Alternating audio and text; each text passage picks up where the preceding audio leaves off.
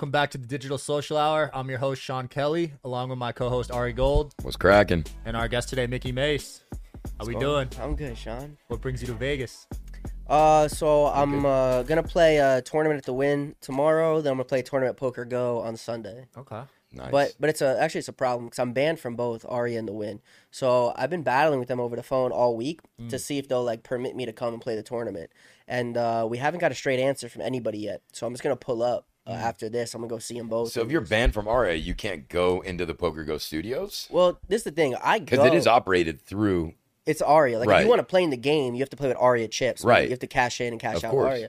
I've been in the studios. Like I've been there. I vibed out. I've been on camera, whatever. Sure. But they don't have like. First of all, everybody in the poker community like loves to have me. You know what I'm saying? Like I'm like. Um, It's a small, tight knit community. For those that don't know, I mean, there's probably Yeah. what a hundred, a hundred mainstream guys that everybody really you know knows, and within that community, you can kind of go into a room and just, you know, oh, that's fucking Phil Ivey or oh, that's you know whoever. But Yeah. you know, within that, it's the same. You know, certain athletes. You know, you have A list, B list, and C list, and I feel like you're definitely in that A list category. yeah, you know. So when I go in this PokerGO studio, it's like that. You know, we just homies Right. vibing. Uh, but as far as like actually playing, I haven't been able to play yet because I can't buy in or cash out. Like I'm not able to. Interesting. I can't even walk into any of the MGM properties, particularly Aria. For some reason, security at Aria is so fast Tight. on me. Like I don't even have like I can't even do a walkthrough. So you you'll know? get grabbed if you walk in. Oh, 100%. I post videos all the time. Well, I used to post videos. You go on my TikTok, you'll see videos of Aria security escorting me and anybody I'm with out. One time I was with uh, Roddy Ricch, Lil Baby, Kifa, and Ben Kicks. We all came together and uh, we were playing at one of the MGMs and they tried to throw all of us out because they were with me. It was it was a real big ordeal. What's I want to know how this started. How did you get? How, how did this persona start? Where did where did all the gambling come into play? How did you get to this level? Like, t- talk us through the journey. Yeah, I've been um I've been gambling. Hold on. You good? Hydration moment. Shout out our sponsors, water.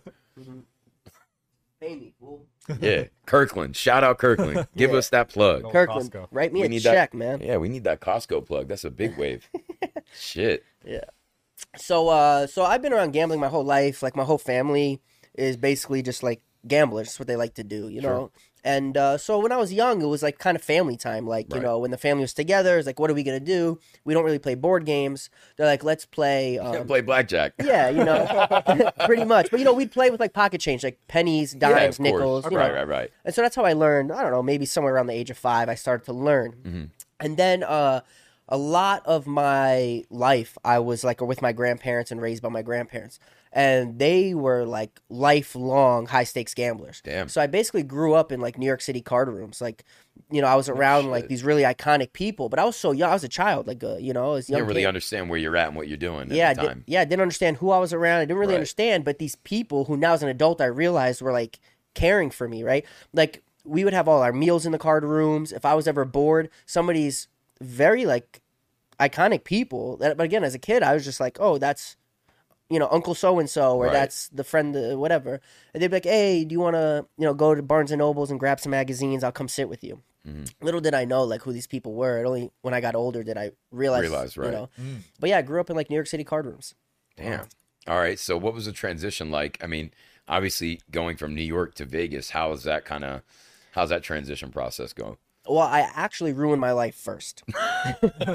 All right, explain. Yeah, I made like an I made like an incredible extended period of only the most poor decisions I can make. Hmm. You know, I was partying and I had like zero like zero like regard for consequence and uh, I was just out of control. I was Living in your 20s, bro. It's all good. younger than that actually. You know, I was like a, I was like a early teen and teenager and just li- but living the thing is all the people around me were in their 20s living like 20 year olds. So here I am 13 and 14 living like I'm 20. obnoxious. I got Yeah, you know. And uh, so I actually um, made a pit stop down in Florida, and that's where I straightened my life out at. And I started a new life. I started working. I started as a day laborer, worked my way up. I used the phrase in my in one of my first ever big interviews, and I said that I leveraged my way up until being like you know a, a- a fairly successful like business person. Sure. But it was interesting how many people were not receptive to the term of leverage. Mm-hmm. So I think a better way to put it is I just forcefully requested promotions. Shout out to Manscaped for their support for the Digital Social Hour podcast. They are the best in men's below the waist grooming. Their products are precision engineered tools for your family jewels. Their performance package is the ultimate men's hygiene bundle. Join over 8 million men who trust Manscaped. If my math is right, that's 16 million balls that they've helped. 16 million balls, bro. 16 million, man. That is a lot of balls. It is. So their product speaks volumes. Use code DSH at checkout, 20% off and free shipping. Wayne, what do you have in your hand right there? Bro, this is the Lawnmower 4.0 by Manscaped. Super, super durable. Use it in the shower. I take it with me on airplanes, camping trips, wherever I go. Have you ever cut yourself while trimming your balls? Yeah, I've been nicked before for sure. Yeah, we've all probably been through that, right? Yeah. But this reduces that risk. So I mm. definitely love this thing. Probably the best ball shaver ever. Best one I, I've ever used. Looks pretty nice, man, because with that regular razor, it, it gets dangerous down there. Yeah, for sure. I'll never use a razor again. Only using the Lawnmower 4.0 for sure. Hell yeah. Use code DSH to get 20% off of your next order plus free shipping. Manscaped. I just kept doing more work and saying, "Hey, I need to get promoted in a raise, and if you don't give it to me, I'm going to go to another company." Right. And so I just kept leveraging my position and forcefully, you know, requesting promotions and raises, and I got it. And at some point, I had acquired enough knowledge, like through working, that I started some of my own smaller companies, and they built up. Uh, they built up pretty quickly. Um, and then when I stopped working, I was like, I need something new. Like I've never between you know being like a troubled kid and then and then I worked really long days and really long hours. I never really enjoyed anything. I never like lived. There's No time to actually be a kid and Right. shoot the shit.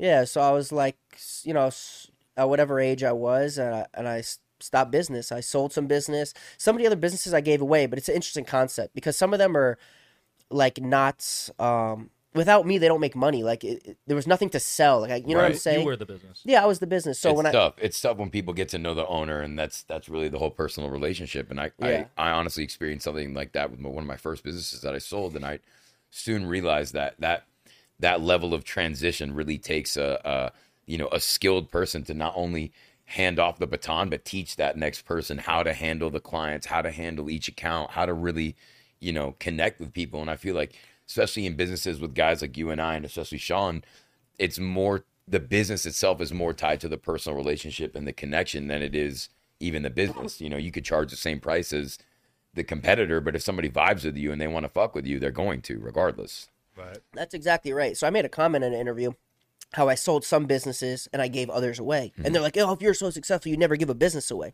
The thing is that there was nothing to. I'm not gonna. Let's say me and you had that relationship, right? Mm-hmm. That you would take my business over Sean's because me and you were better friends. You Right. preferred me.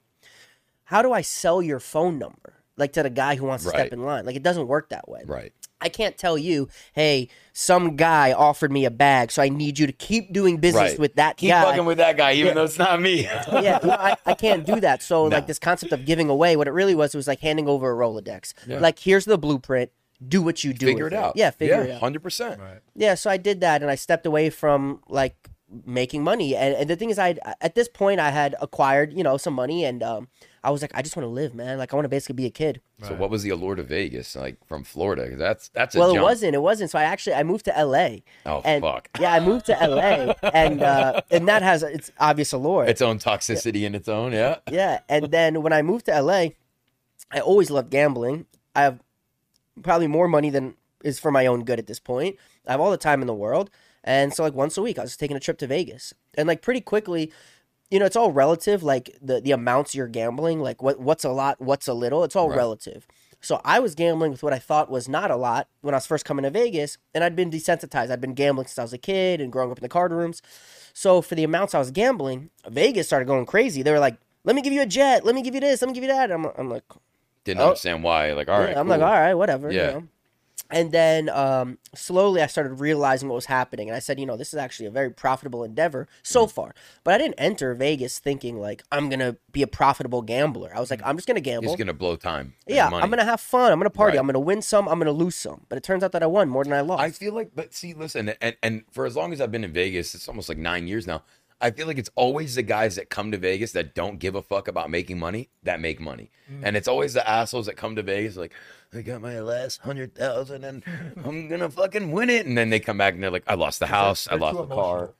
They're. I think don't that's a know if hu- it's- I I think that's a huge a- aspect. Maybe it is emotion. Imagine this. Imagine it's your last hundred thousand. You're gonna play like it's your last hundred thousand. Yeah. You know. But if it's Like, n- if you're gonna spend If that it's hundred 100,000, anyway, you got another hundred million in the back. It's like yeah, you're gonna play like more comfortably, Right. more like in your comfort zone and in your Okay. space, and you're gonna respond more comfortably to to high critical and high high stress situations. Yeah. I get that. All right. So, what do you think? I- I'd like to hear what your take is on somebody kind of figuring out that groove or, or understanding their own comfort zone. Because obviously, like we just said, you know, there's different limits to playing, and and obviously different price ranges fit different people.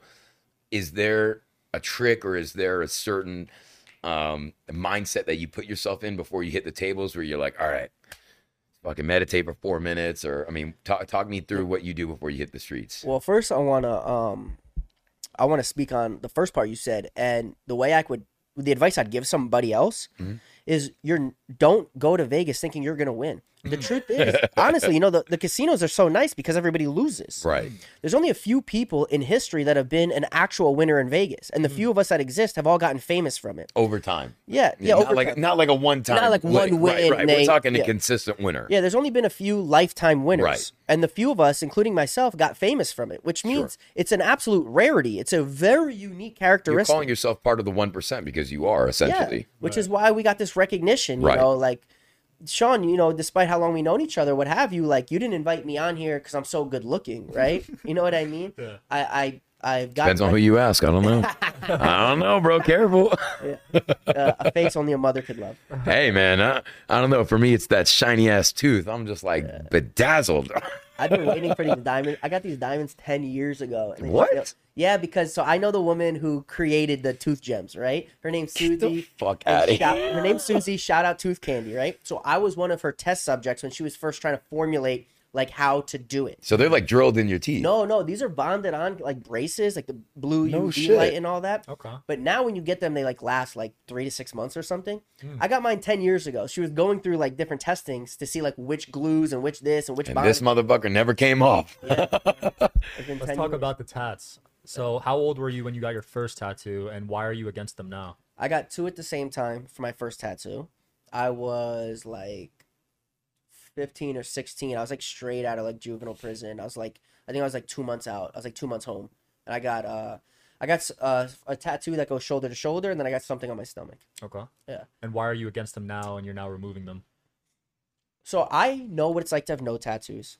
I know what it's like to have some. I know what it's like to have a lot. I know what it's like to have ones that are uncoverable. I know what it's like to have your hands and neck. I know what it's like to have your face. I know what it's like to be tattooed from the top of my head down to the bottom of my toes. I'm sure the stigma gets annoying as fuck. Yeah, I have watched directly the result of the progress of being tattooed and the way my life is affected. Sure. It only has a negative impact. Hmm. Having tattoos is only a liability and it is a 0% asset. In what way? Explain. Okay, there's a lot of ways. The first is standard judgment. Right. And now you- Hundred percent. Yeah, now I knew before I got my face tattooed that I was going to be judged for having face tattoos. Right. But the state of mind I was in then, I was young, right? I had like this perspective on reality that is not real today. Hmm. I I have certain let's say certain tattoos, right? That at the time was something I was really into and I really loved. We're talking 15 years later. I don't even watch that show Like, why the fuck did I do that? Yeah, I don't even like. I don't even Right. like that show. You know, like if you're if you're into Pokemon cards, let's say, and you get a Pokemon tattoo, and in 15 years from now, you're like, Pokemon. Where the whack. fuck was I thinking? Yeah. But you're stuck in a Pokemon tattoo forever. Yeah. And then you get other people that are like, no, I thought about this for two years, and you know, it's my my my grandmother who passed away. I, I think that's a little different scenario than getting, you know, like fucking, you know, east side on your cheek or something like that. I, I, and again, this is nothing against you and, Of and, and an attack. course. I, I have, listen, I have a, a great stigma of friends that are completely tattooed and they all have the same, you know, the same kind of stigmas that are attached to them. And it's unfortunate because ironically, some of the people that have the most tattoos are from the same scenario that come from just you know harsh backgrounds or d- made dumb mistakes when they were younger. And now you know they're running fortune 500 businesses and they're getting looked up and down like they're fucking crazy because you know they've got skull and bones or you know whatever it is. And i feel like that that you know early judgment is pretty contradictory of how our society looks on people and looks on things you know really quickly and when they say don't judge a book by its cover it's almost impossible when you know the cover's got all these colors and stuff and you're like Yeah. well fuck let me you know let me find out what's behind this book I feel that. You know, it's interesting what you just said that Fortune 500 company uh, guys who run those companies have hand tattoos. Yeah. So there's a huge stigma that people with those tattoos can't do that. And I was one of those guys. Like I had worked on Wall Street. For a Street. long time, you couldn't though. Yeah. You know, it's it's only. I think I feel like it's only become normalized in the past five, ten years, if even- anything. Even the word normalized, I don't know is exactly accurate because You're right, you're right. People like me, and I did work on Wall Street, and I had face tattoos. Mm-hmm. The challenges I had are maybe the closest you can relate to somebody who also wants to run a Fortune 500 company. If they have hand tattoos, it's the same as a guy who never had a, a college education. Mm-hmm. So it's not impossible, but they have the same hurdles. But why would I want to add those hurdles To create life? issues, Yeah, right. I don't have. I already have my own issues. Right. I didn't have to add ones that people will give me more hard times about. Sure. And especially ones that don't know you and they're kind of just predetermining and prejudging off just the looks. It's it's kind of shady. Yeah. Let's dive into a fun topic: Talk to me. Cryptocurrency. Ooh. So, Mikki, I've known you for years before your social media fame. Yeah. I know what you've done. I know who you know. I know you started a top three meme coin. Yes. I know you did, and I don't know if we're gonna drop the name, but I want to hear the story. well, I know that you know I did because I hired your firm to do its marketing. And the plot thickens.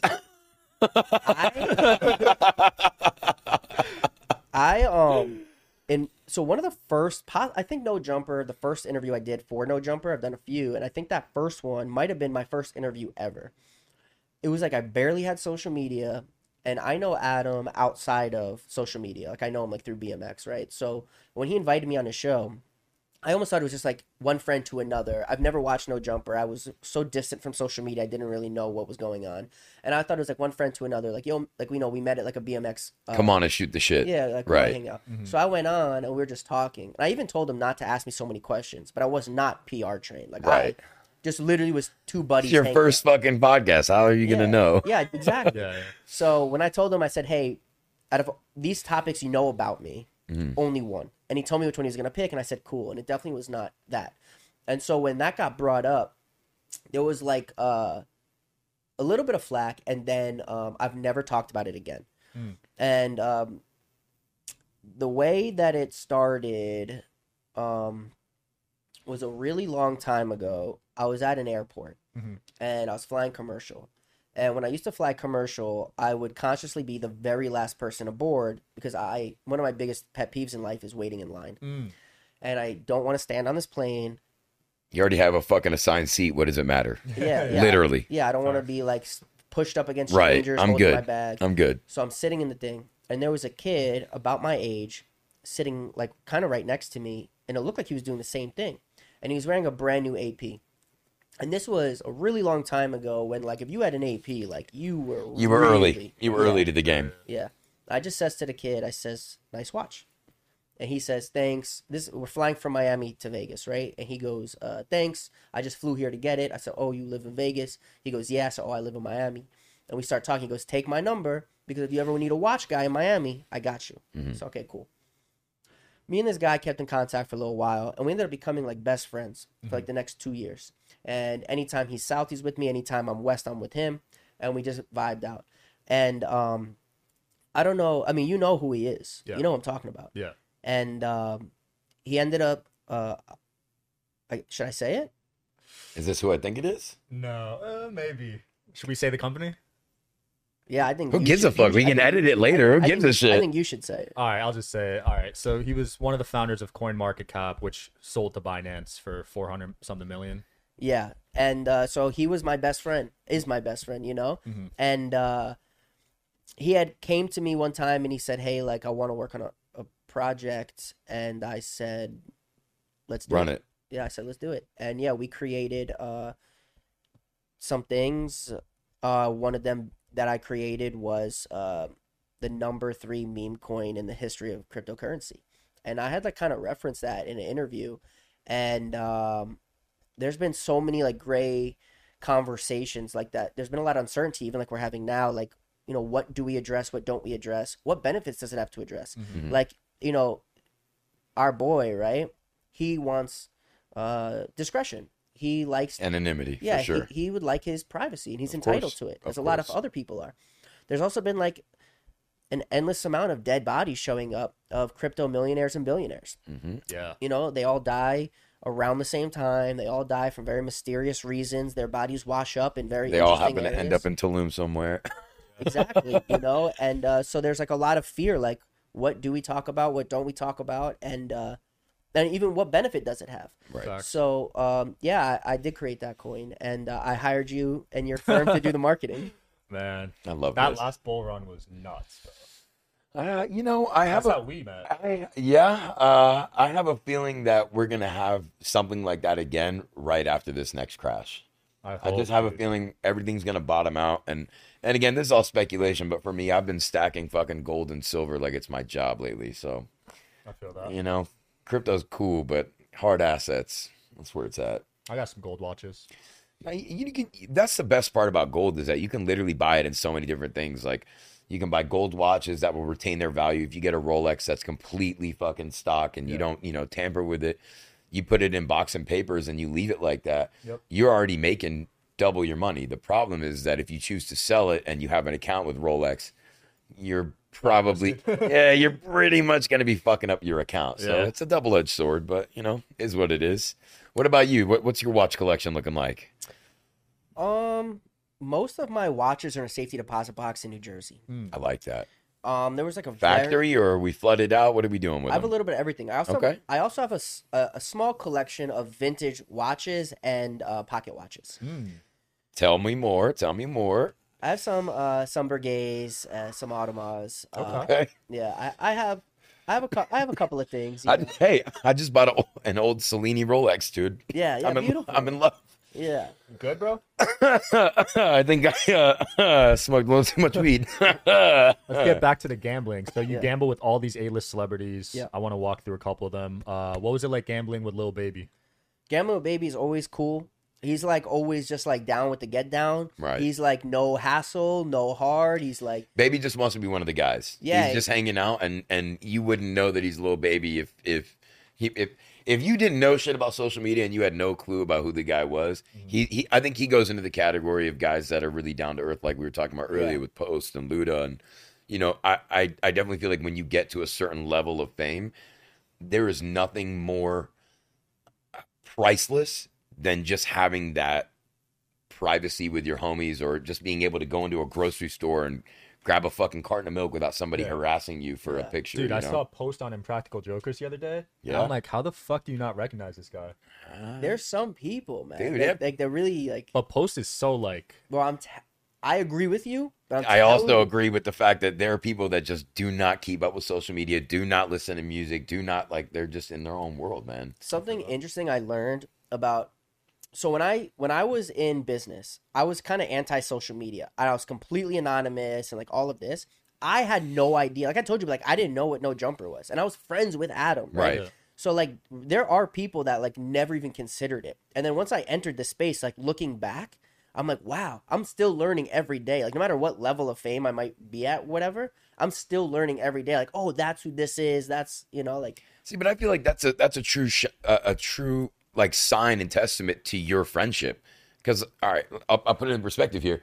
If I have a friend that I know owns a restaurant, I'm not a I'm not about to be going in there every fucking day asking for a free meal.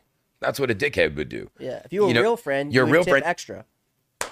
took the words out of my mouth. You're gonna go in, you're gonna show support, you're gonna bring in other people, you're gonna have other other clients and whatever. You're gonna support that shit because you know homies gotta pay bills. It's the same thing with, you know, people in the music industry or people that are doing podcasts or that have relevancy. And for you to say that you didn't even know about his podcast, that just means that you're you were every time you're with him, you were kicking it with him. You weren't like, "Hey, what are you working on? Hey, how can I?" How da da da da da, da asking a million questions about you know what they got going on. It was probably more or less the conversations of, "How are you? You good? you know, you okay? Life's good. All right, cool. Yeah. Damn, that girl's got a fat ass. You know, or like, So we can yeah we connected over over BMX, me and Adam, and then There it whoever else it was. Like whoever else I ran into or like befriended was just because we were like like minded. We had the same interests. That's it. it's the same friend group. yeah. what was I- it like? Uh, oh, go ahead. No, I was gonna say anytime that I've ever had an encounter where it was not because we were compatible or had similar traits, and it was because somebody wanted something, none of those lasted. No. Like, there's not one of those guys or girls like in my life that came in with like a motive. You know, Interior automate or uh, interior motives always, you know, present themselves in funny ways, and I feel like you know, no matter how long you keep somebody around, that will always present itself in the most inopportune way. There's there's never been like a subtle, classy way for somebody to ask you for something like that's just out of their means or like outside the boundaries of what's comfortable. It's always just obnoxiously gaudy or at a wrong time, and you you know. Uh, hopefully that makes most people be like, you know what, that's that that ain't the kind of guys I want to have around me. Yeah, facts. Mm-hmm. What was it like gambling with uh, Logan Paul? Logan Paul's cool, man. Actually, you know what? That was one of my cooler experiences, forming the friendship I have with him. So, being like an outsider to social media at the time, right? When I had uh, became friends with him, it was uh, with also with Mike Majlak and Ryan Garcia. I got a call from a another one of the guys that was hired to uh, market for this for the coin, mm-hmm. right? And he calls me and I answer and I'm like, "Hey, what's up?" And he goes, "Hey, I got someone else on the line. His name is Mike." I'm like, "All right, put him." I was like, "If you're calling me for it, it's probably something solid, Right. you know?" Puts it through and he goes, "Hey, what's up? My name's Mike." I'm like, "What's up?" He goes, "Hey, I, I like to film a lot of videos and stuff. I do YouTube, and I want to come to Vegas. And and I think from what I've heard that you sound like a, the guy in Vegas. You know, we could have a good time together. You know, I'll take care of everything." I'm like, "Okay." Run it. Yeah, so me and this guy named Mike had formed a friendship over the phone. well, it turns out it was Mike Majlak. And I never asked. Like, even if he told me what his last name, Wouldn't have fucking known. I didn't know. Doesn't who matter, was. right? Yeah. so we formed this friendship like over like a year or something on the phone, just like vibing, you know, just me knowing each other. Yeah. Then he says, "Hey, like I think uh, we are we're all gonna come out to Vegas. Can we film some gambling?" And I said, "Sure." And I ended up winning a million dollars on camera for Logan, Mike, and Ryan, Mm-hmm. And the thing was, that was the first time I met Logan, and he was by far the quietest guy in the room. Yeah. So when I found out like Logan Paul is coming, in my head I'm like, oh, it's probably gonna be like maybe like a little goofy or egomaniac. He'll be loud, mm. but you know something. I had this like image in my head. Yeah. The image he portrays online. Nah, nah, Bro, nah, nah. He Uh-uh. is the quietest, most humble, like nicest guy. Like he don't even want to be on camera. No. The only time he's on camera is like when he like, kind of has. Who the fuck wants attention when all they get 24 7 is attention? Yeah. Bro, it's like saying, I'll give you pizza unlimited, unlimited pizza nonstop. And the one day off that you get, you think you're going to go get fucking pizza? No. You're going to go smack a McChicken or something, bro. Like, that. Yeah. that- it, that's exactly what goes back to what we talked about when we were first sitting down. When all eyes are on you, there is nothing more priceless than having your privacy or having the ability to just hang out with the boys and be one of the guys Yeah. instead of being that guy. You're just one of the guys. And it, it's it's a crazy trade-off because I feel like people don't really understand that the price of fame really comes with a lot of dude, a lot of baggage. It's a lot of it's, it's difficult, and it's and it, I, again, I feel like tapping back onto the tattoo topic for you. I feel like that just makes you instantly more recognizable. So, like for issues at the casino, or you know, for running into people, it's almost unavoidable. Like, talk us through. I I, I want to dive into the whole casino aspect, and and I mean, if you're cool with it, I want to know. You know, tell us some of the signs that you can tell that when uh, the casinos are kind of tipping the sides more towards the house. All right, so there's a lot of ways you can tell. The mm-hmm. first is you can just go online and pull up like a probability chart for gambling. Like these are public information. And you'll get a rough idea the realistic probability of how many hands in a row you're going to win and how many you're going to lose. And if you can this I don't know is so readily available, but you can if you're any good with math, you can take the time and do it. You can also create the the mathematics behind what hands are likely to win for how long. Like for example, This is crazy. if you're dealt imagine pretend for this uh like let's say you you, you created like a, a software that that would tell you this right? And you dealt yourself in blackjack in 18 10 hands in a row. And then said dealer uh you know random hands. And you you'll tell you'll figure out how many times realistically they should win and how many times they should lose. And then you can say when you're playing in real time at a casino if you're dealt 18 let's say five times in a shoe and you've lost all five but you already know from testing the theory hella true though. that you were only supposed to lose two of those times, then you're in a mathematical improbability, not impossibility. But you can go further. You can deal yourself an 18, you know, as many times as you want in the software, and you can give the dealer a 16 every one of those times, and it'll tell you how many times you're going to win. Probably like 90% you'll win 18 versus a dealer 16. Mm. But then you go play real and you'll see that a dealer's got a six out three, ace, and you're like, what the fuck? Where are these time. coming from? every time. Where are these coming from? They're true mathematical improbabilities. Some are verging on the border of impossibilities. Is there a way to tip the improbabilities in your favor? there are some tricks you can do. Okay. Nothing will hold water if you cannot be aware that this is happening. If you Interesting. if you don't even have the understanding of what's happening in front of your face to your money, then there's nothing you can do to protect from it or change from it because you don't even know what's happening. Damn. I didn't smoke enough weed for this one today. What's it like when you get banned? crazy. Do you get a letter in the mail from the casino? Do they come to your No, no, no. Hold on, hold on. Talk us through how you get banned and then go through the process of how that's. The answer is almost the same. Every single time has been different because of the reason I'm getting banned. Okay. So people What get bullshit banned. did they tell you? How about that? That's exactly. There right. we go. That's exactly. I want to hear the real shit. I've heard every. Tell bro, me. I've heard everything. we don't. We don't even have to call all the casinos out. I don't want to name names, but I'm. fuck sued, bro. I, I'm. I'm. I'm. st- This is for pure uh, educational purposes. Okay. I'm. I'm. I'm genuinely fascinated by this because, again, we we've talked outside and and you know from my understandings there there's always a level of you know a facade that the casinos have to put up and i and i get that but i feel like the second that they know that you know that they know that you know what's going on it's over. It's a different game. right. When you are doing something questionable or questionably unethical or immoral to the casino, mm-hmm. You know what you're doing. And if the casino catches you, they tell you to leave. If you're counting cards, they'll either cap your lim- they'll cap your bets. You have to flat bet, or they tell you to leave. This is like an obvious one, right? If you're cheating, you go to prison for five years. of course Obvious, you know. If you're abusing comps, they'll stop comping you or just tell you they can't. Comp. right exactly what happened with me was really unique because out of the four people that have ever been in my scenario, none of them happened from the method that I did it, right? So you have the standard stories like Phil and Kelly and and I forget the other guy and you know they were pushing some boundaries and winning by creating a loophole basically, right? But their loophole was identified and explained. It was not a secret. But mine has always remained um, private. You know, I've never shared the information. So they couldn't understand how you were getting away how I with was getting away with it. it. okay So a lot of casinos had a lot of opinions. Mm-hmm. You know, and they have full teams, you know, that are trying to decipher what you've got going on Yeah. And so when they couldn't, interesting some of them said, he's just lucky. Keep him around because eventually the luck's going to run out. Other ones said, we don't even care. We need to stop the hemorrhaging. Get him out now. So they all independently barred me at different times and they all gave me a different reason. I'll tell you some of the reasons. The Cosmo, before MGM bought it, banned me because they said I touched the forks in the Talon Club high limit uh, cafe. Not a joke.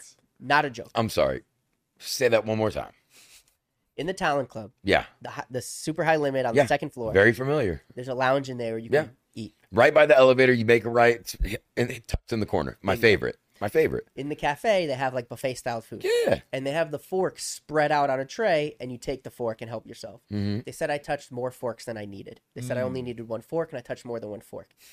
This is not a joke. Uh, Park MGM was an interesting one. I was with another small group of poke, uh, professional poker players. We caught them cheating, red-handed. I had an executive come down, and I said to the executive's face, "I caught you cheating. Here's the proof." Wait, Here wait, wait, wait, wait, wait, wait. You caught the casino cheating. I catch them a lot. So a lot of the reasons for my bans was catch exposing. Bro, I've never heard of somebody be like, no, no, no, I wasn't cheating. They were cheating, and then I got kicked out because they were cheating. yeah. so Tell me, tell me. All right, I want to hear this now. Tell me how they were cheating. This was like my first big exposed, I caught you. Yeah, I mm-hmm. caught you moment. They had at Park MGM. They changed the felt. They changed the tables. They changed the shoe machine. They changed the shuffler, and they changed the monitor. Full new setups in the baccarat room, right in the in the nomad portion. Sure. Not that they have to inform the players that they changed anything, but I just didn't know. I was not informed. So I show up to play, and I'm with some uh, poker player friends, and we sit down, and I'm confused. There's like data I've never seen. This is the thing. I might have played more baccarat than almost any other baccarat player. I played probably in more locations, hands. I've seen it all. Right. I did not ever see in my life what was on their baccarat screen.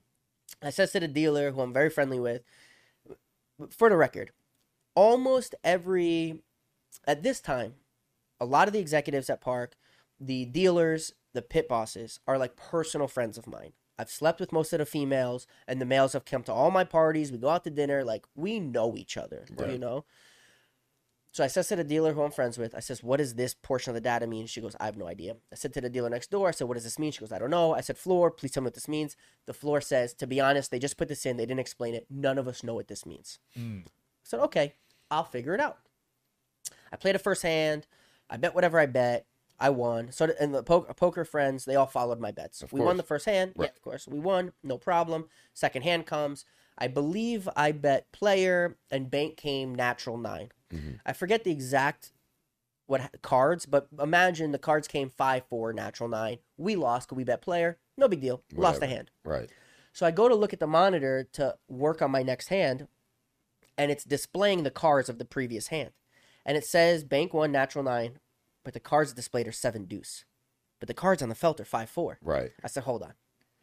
I said, how is this machine gonna know bank one with a natural nine, unsure of how it won, and then make up whatever data it wants just to To tell this right. to, to tell the right story. I said, hold on. I said, you guys are cheating. I said, because if you're going to make up that data, that means you're making up all of the data and will continue to make up all of the data and you will misguide me on every bet I'm going to make, assuming my bets are judged on the data on the screen. Mm. I said, they said, we don't know what to tell you. I said, don't touch anything at all. Leave the cards. Call an executive. The executive came down, one that also I used to be very personally close with. I said, I caught you guys cheating. And they said, Oh, yeah? And I said, Yeah. They said, How? I said, Look and look. And they go, You have 30 minutes for you and all your friends to pack your bags and get out. Get the fuck out And of this was a friend of mine.